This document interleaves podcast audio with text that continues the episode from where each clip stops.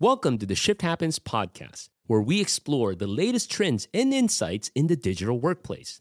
From the role of AI in the workplace to the future of remote work, we cover it all. Tune in as we chat with industry leaders and experts. Whether you're a seasoned pro or just getting started in the digital landscape, we've got you covered. Subscribe to Shift Happens wherever you listen to podcasts and stay ahead of the curve. Shift Happens podcast. The new world of work moves fast and it's constantly shifting. If you don't have the technology to keep up, you could be left in the dust. My guest today is Richard Vine, Global Collaboration Manager at Dyson. You know, Dyson is a design pioneer for its sleek appliances and smart design, so it's no surprise that the company takes a similar approach to work by empowering staff with smart tools and training. I can't wait to hear from Richard about ways to replicate the Dyson approach proactive, holistic, and people focused. Ready to start your digital spring cleaning? Let's dive in.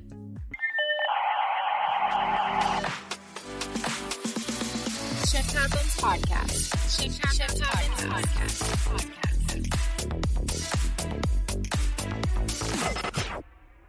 Rich, welcome back. It's been too long. It has. Hi, Dux. It's really lovely to be here, and it's been a long time. Look, the last two years, I sometimes I think of it like time went by so fast or it was too slow, but we all can agree that it's just changed where we're headed. And one of the cool things with Dyson being a company full of innovation is y'all are an early adopter of Microsoft Teams even before the pandemic. Yeah. So would love to unpack that and learn more about what's the decision making process like on taking on Microsoft Teams? And fast forward to today, what impact has it made to Dyson as a whole? Yeah, so it's it's been an interesting journey, and we were definitely one of the first companies to really kind of adopt Teams. And as soon as it came out, I was there testing it with myself, with my laptop and the iPad, just having a look at it, really seeing what it does and how it works, and trying to look at trying to solve an issue that we had with with Skype with a red X coming up for messages because it was frustrating mm. where users were having to email as well as message. That's just pointless. Teams worked out of the box straight away on Mac, on PC, and we were blown away. We were really like, wow, you know, this is going to make a huge difference to the organization. As soon as we started testing it within our department, everyone loved it. And then we started to showcase it around the business. And that's where we ran into a problem, into a good problem. Everyone wanted mm. it, and we couldn't actually deploy it. We didn't have the infrastructure, the foundation that we really needed to do a massive global rollout of Teams. So you've got to look at it in, in another way that you've got this fantastic problem where everyone wants these tools, but actually, if you give them, they're going to fail. And nobody wants to do that. You want to make sure that they're enabled and they can use it and they can run away. You don't want to say, great, look at this tool and, oh, it doesn't work because we haven't put everything in place. Right. So yeah, it's a great problem to have. Fast forward now to where we are, which is foundations are in place, networking's in place, everybody's using Teams. You know, we've got, I think the other day I was told nearly 19,000 people in Dyson are globally using Teams. It is wow. literally a day to day tool that we use all the time. If it went, well, when we've had issues, it's been a P1 issue. Raise it, yeah, get it fixed. Come on, we're using this and it's used everywhere. Right. We're upgrading our meeting rooms to Teams meeting rooms it's everywhere and it, and it's such an amazing tool for us. Without it, we wouldn't be out of work nowadays. I don't think. Look, it, it's it's such an encouraging inspiring story because oftentimes we hear about adoption from the opposite side mm-hmm. where nobody wants to use it, nobody wants to take advantage of it, yeah. whereas you have the opposite problem. And I also love the fact where you talk about everybody's excited, but make sure they have to be successful as well, yeah. right? So my my analogy to that is imagine you know one day a brand new manual Ferrari is in front of my house for me to drive. And as I sit on it, I don't know how to drive stick. Yep. and then I won't use it, right? Exactly. It's nice and shiny. I know, I know it's fast. So I, I want to understand that further because do you think that adoption you have, the excitement people have about tools like Microsoft Teams mm-hmm. has to do with a culture? Because Dyson, uh, for our listeners, I hope you know who Dyson is. If not, uh, I don't know where you've been the past couple of years, but Dyson is a very tech forward company. Yeah. It's a very innovative company. So do you think it has to do with the culture? That's why people have this appetite for adopting new technologies? I, I absolutely think that, and and and we would probably call call ourselves like a tech company nowadays as well. I think mm. you know, absolutely. James started off with the vacuum, but we we have so many products, and if you look at the products that we've got, including the hairdryer, the amount of technology yes. and the amount of chips that are in there, that that is constantly evolving, constantly making sure you don't you know burn your hair and things like this. And and, and I've got loads of the products. I, I, I love Dyson. And I love the products, So I think it's absolutely great. But yes, I think that, you know, the, the, the culture, the people, you know, we have a very young set of people. We have a lot of, lot of engineers. And in the UK,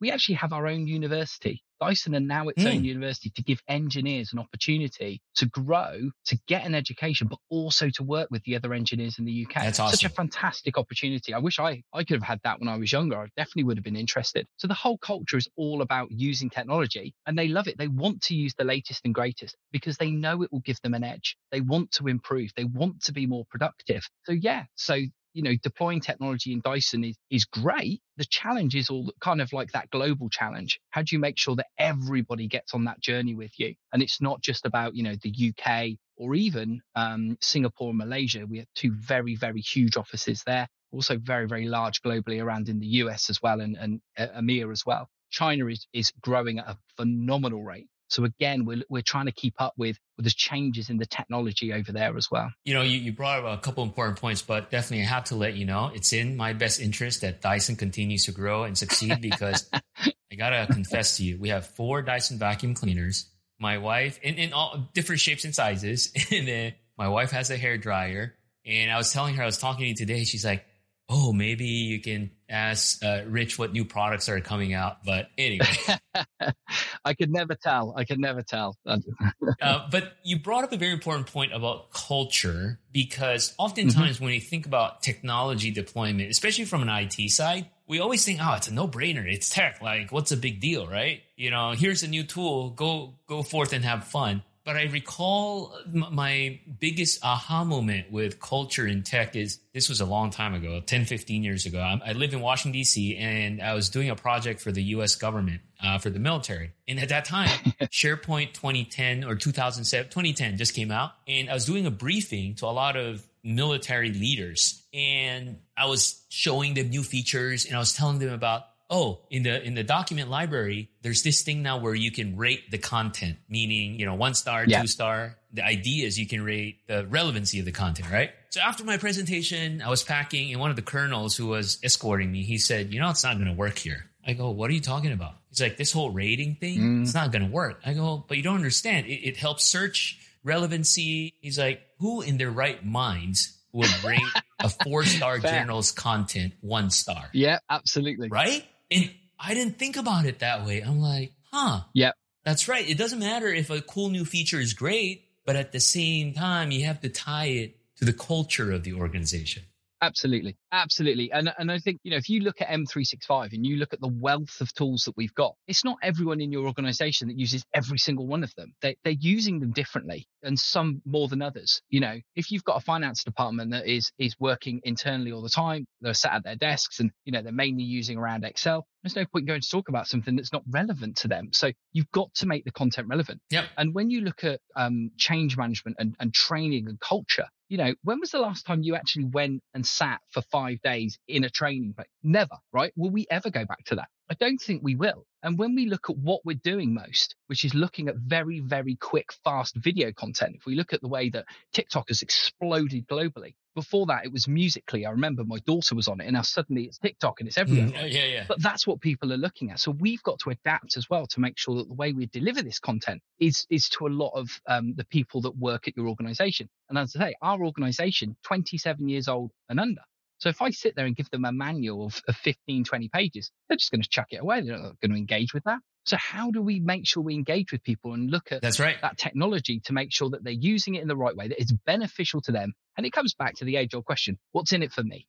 In the key here, boy, I, I, love to really dissect this because there's a couple of things you brought up that's very important. One, I think Microsoft is brilliant with their strategy, Microsoft 365, because like you said, it's not a one size fits all. You know, you know, 10, 15 years ago, we keep forcing people, oh, don't send attachment, do it in SharePoint. Oh, everything has to be in SharePoint. But that's not reality, right? Yeah. Like we, we need to empower people to collaborate the way they work and meet meet them where they are uh, your point about TikTok, you know, I've, I've, I've had this epiphany two, three, two years ago or a year ago before TikTok Musical.ly and, in you know, being in marketing, like, okay, where do I put my marketing, uh, uh, campaigns? LinkedIn, because that's where professionals are and Twitter. Absolutely. But then somebody challenged me they're like, it's not even about B2B or B2C anymore. Yep. We're all humans. It's about business to humans, right? Because I guarantee you, Richard Vine, the global collaboration manager at Dyson, after five o'clock at night, he goes home, sits on TikTok with his daughter. Yep. But that's the same Richard Vine who's going to show up at work on Monday. So I need to meet you where you are.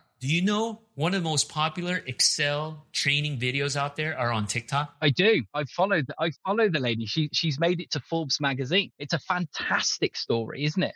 How she dances Yeah. and talks about the content, and everyone engages with it. And how long is it? A couple of minutes, but it's really engaging. It's multi millions of people that are getting access to content. Yeah. Everyone's a winner in, in my eyes with that because it teaches them about Right. new things that happen, Right. shortcuts. And I love that. I think it's a great way to get that content across. It's just us as businesses. Are we willing to kind of go down that route? And do we take ourselves a bit too seriously sometimes? And, you know, do we think that this is, this is good for our organization? Mm-hmm. Personally do. I think it's something that we're looking at. Um, I create videos of introductions when any of my new team members join and we run very, very quick for 30 seconds. It's kind of like a, what do you like? This or this? And this is, you know, cat or dog, um, you know, night or day and, and just some fun stuff just to kind of make those people feel more human and, and more engaging. So they don't think that we're fuddy duddy IT people because we're just not. We like it or not, we all miss being together, but this is the reality and frankly, the new normal. This whole world of hybrid, while some may still go to the office, but I don't think that every day being the office nine to five world is ever going to come back for a long time,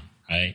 So I think these new forms and ways of engaging and learning is critical. And, and I'm so excited because we have all these technology. Like, again, I, I hate to keep going back TikTok, but I feel like TikTok is the best video editing tool out there. Like, like the things you can produce on TikTok, it'll take forever to do it in Photoshop or Adobe Premiere because with all these ready-made, I would call libraries or music or filters, what have you. And, and why not take all those concepts as a part of your change management strategy?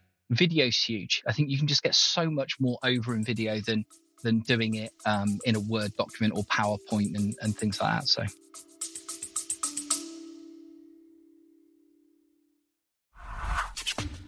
Hello, Shift Happens podcast listeners. I have an exciting offer for you. Join us for our in person Shift Happens conference October 10 to 11 in Washington, D.C. Registration is free. That's right, it's free. And you walk away with actionable strategies from industry leaders and peers to make shift happen in your digital workplace. Visit shifthappens.to to register today. We'll see you there.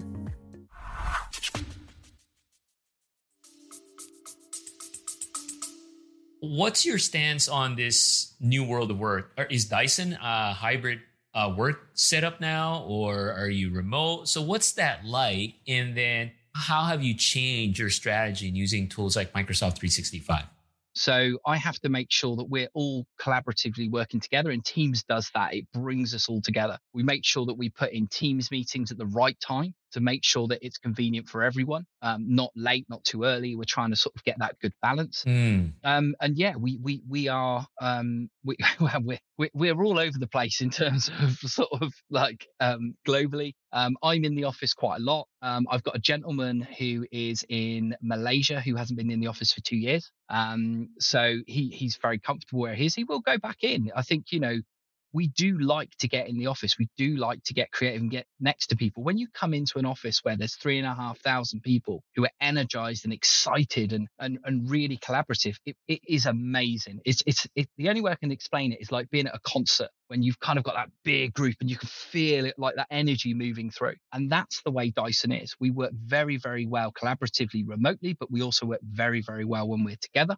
And I think some of the fun stuff I'd really like to do in terms of the collaboration space, I want people physically in as well to to do some uh, really cool stuff, like looking at some of the VR stuff and the and the artificial reality, and just playing with some things and getting people to talk Mm. and engage and getting people to understand our team as well. So so yeah, we we have a um, a very different sort of setup at the moment. Imagine doing a meeting in the metaverse. I think the headsets remind people of the 3D glasses they weren't too keen on. Yeah. But I was explaining the other day saying, you know, imagine building a room with screens, like physical screens that are really expensive and showing lots and lots of data on there. And we do have these big walls. Or imagine building that in the metaverse where you could just go into that room and see the same data all around that room. And you can just take take your headset on and off if you wanted like an Oculus or or one of the um, other type of headsets you can get, it would be incredible. And and I also think what a great way as well to get people to engage in delivery of new uh, projects and things. That's right. Now the problem, uh, go back into the, the the physical. So I would love to set up like headsets around the business that people could go put them on and engage. It's a bit difficult at the moment with that because of COVID and, and because of the, the restrictions. But Mm. when hopefully we do get back to normal, which in the UK we're, we're doing quite well, hopefully we will get back to normal soon. But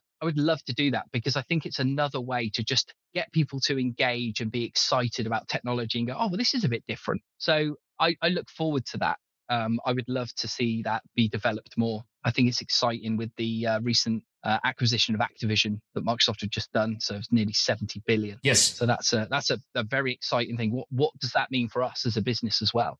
You know, even in the the industry pundits, when I read articles like, "Oh, why did Microsoft buy Activision? They're an enterprise company," but we fail to realize that under the hood, they're cross pollinating technologies. Like, for example, the reason why Microsoft 365 infrastructure was able to scale this fast, a lot of people may not know this, Azure as well, is because when Microsoft jumped on the cloud, guess what? The foundation of their cloud platform was the Xbox online gaming. Yeah. Yeah, that's how they started because Xbox online gaming was already there and they had to figure out how do we optimize connectivity and latency and all that. So that's the building blocks of Azure and Microsoft 365. Mm. And then we're seeing things too, right? Like LinkedIn, for example. LinkedIn is introducing more multimedia technology like videos and LinkedIn audios. And I won't be surprised. Again, this is, it, it's nothing that I know, but I'm just assuming. I'm sure they're leveraging some of the Yeah. voice capability that Teams already uh, implemented. So, so I think that's the power of innovation across different business units and frankly, across different lines of business too. So you won't think, oh, gaming, how do we use it in the company, right? Yeah, absolutely. Absolutely. I, I think we, you know, we can learn a lot from that. And um, and again, that kind of merging of home technologies and work technologies. And, you know, you wouldn't stand for an app that you downloaded on your home phone that just didn't work straight away. And, you know, that's the kind of approach we're taking in Dyson in terms of when we build power apps. Mm, yeah. You know, build a power app like you shouldn't need an instruction booklet. If you need instructions on how to use it, have you really got it quite right? You know, maybe have a look at how you can make it simple and easy and test it with the users and, and really do Mm, quite mm. fast sort of modeling and building and, and fail fast. You know, build it. Does it work? No. Right. Let's go again. You know, we, our projects, we've um, we've got a really interesting project system that we've built on um, the accelerator, and um, it's using Power Apps, it's using Project for the Web, it's using um, Flow and all these technologies. But the fact is, a lot of our projects are three days long Mm. because they're very quick. Get into the business, understand what they're doing, enable the business, teach them how to use this technology, and build small and grow.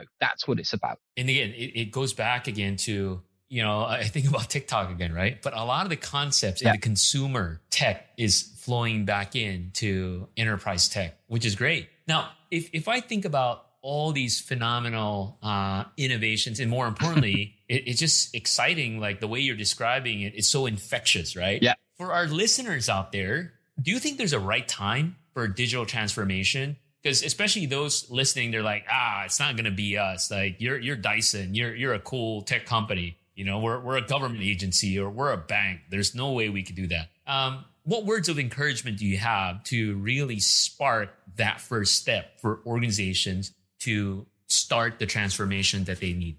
Wow, that that's a big question, Dux. Um, so if I think of my experience of of why we kind of stepped forward towards M365 and and why we're delivering the technology that we're delivering, it really is for our Dyson people. Everything that my team does and everything that we're focusing on is about trying to increase productivity and is about enablement. And if I think about the old way my team used to work, so so I used to be the IM solutions manager. I looked after the SharePoint and uh, project infrastructure and we were an order taking service. Hey, Dux, how can I help you? Let me build a SharePoint site for you. I've delivered that SharePoint site, but you can't manage it. Mm, So you've got to come to me all the time to do your right. uh, any changes, any additions, anything like that.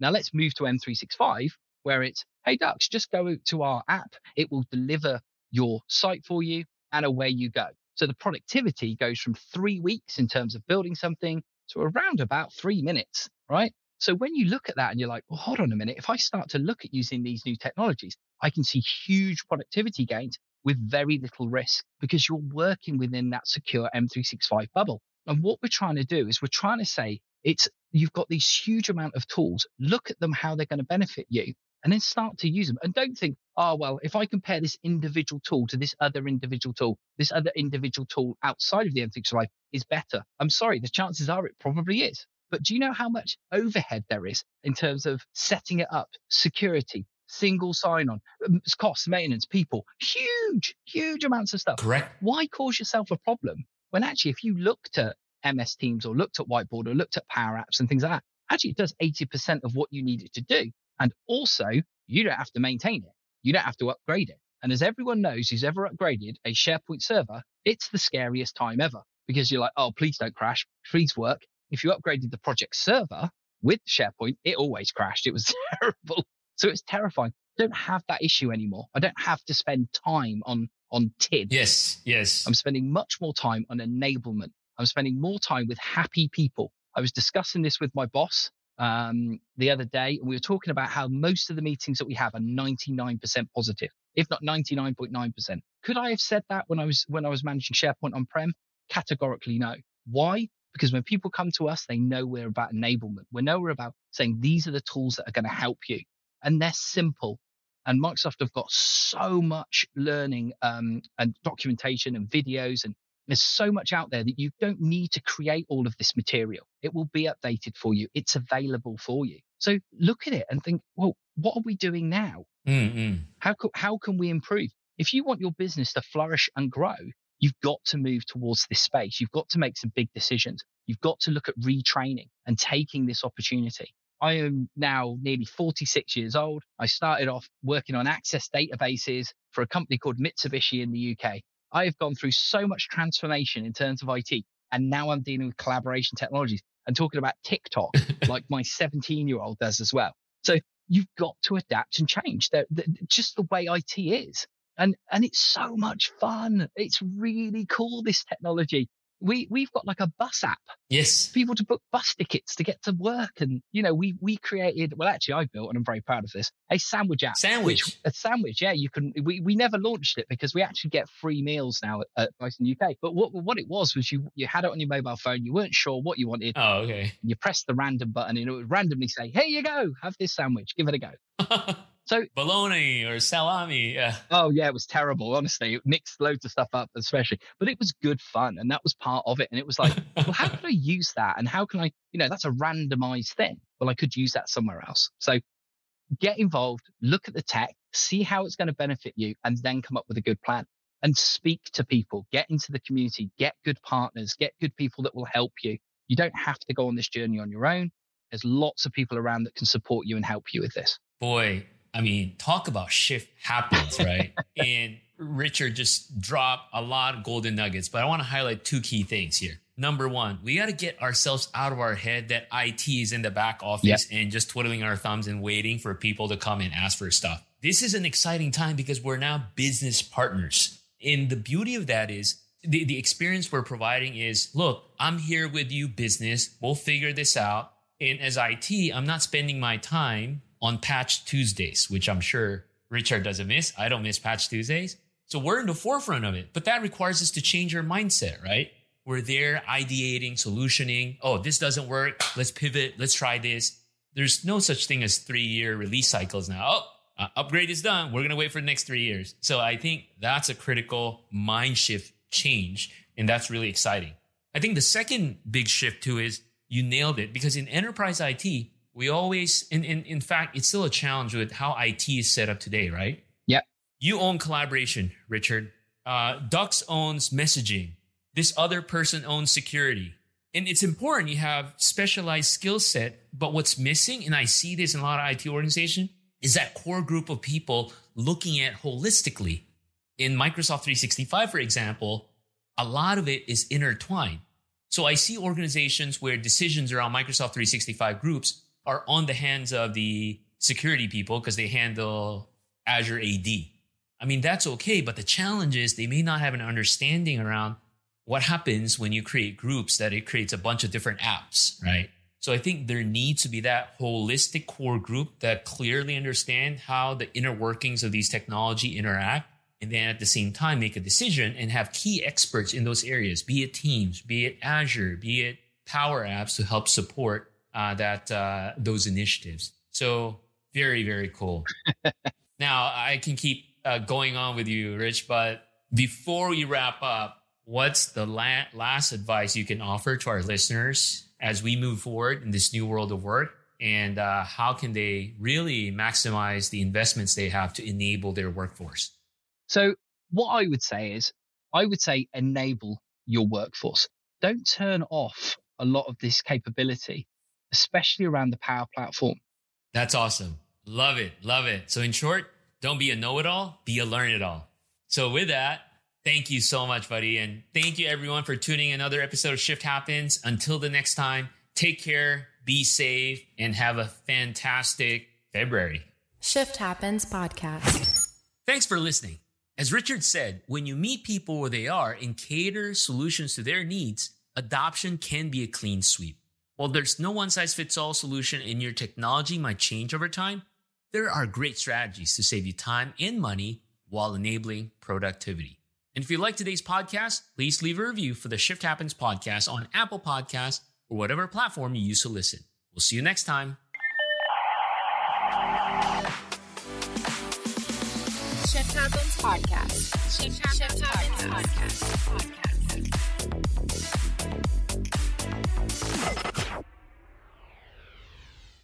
Shift Happens podcast is a production of AvePoint Inc., produced and edited by the AvePoint brand team. Stay up to date on the latest trends in digital workplace transformation by visiting avepoint.com.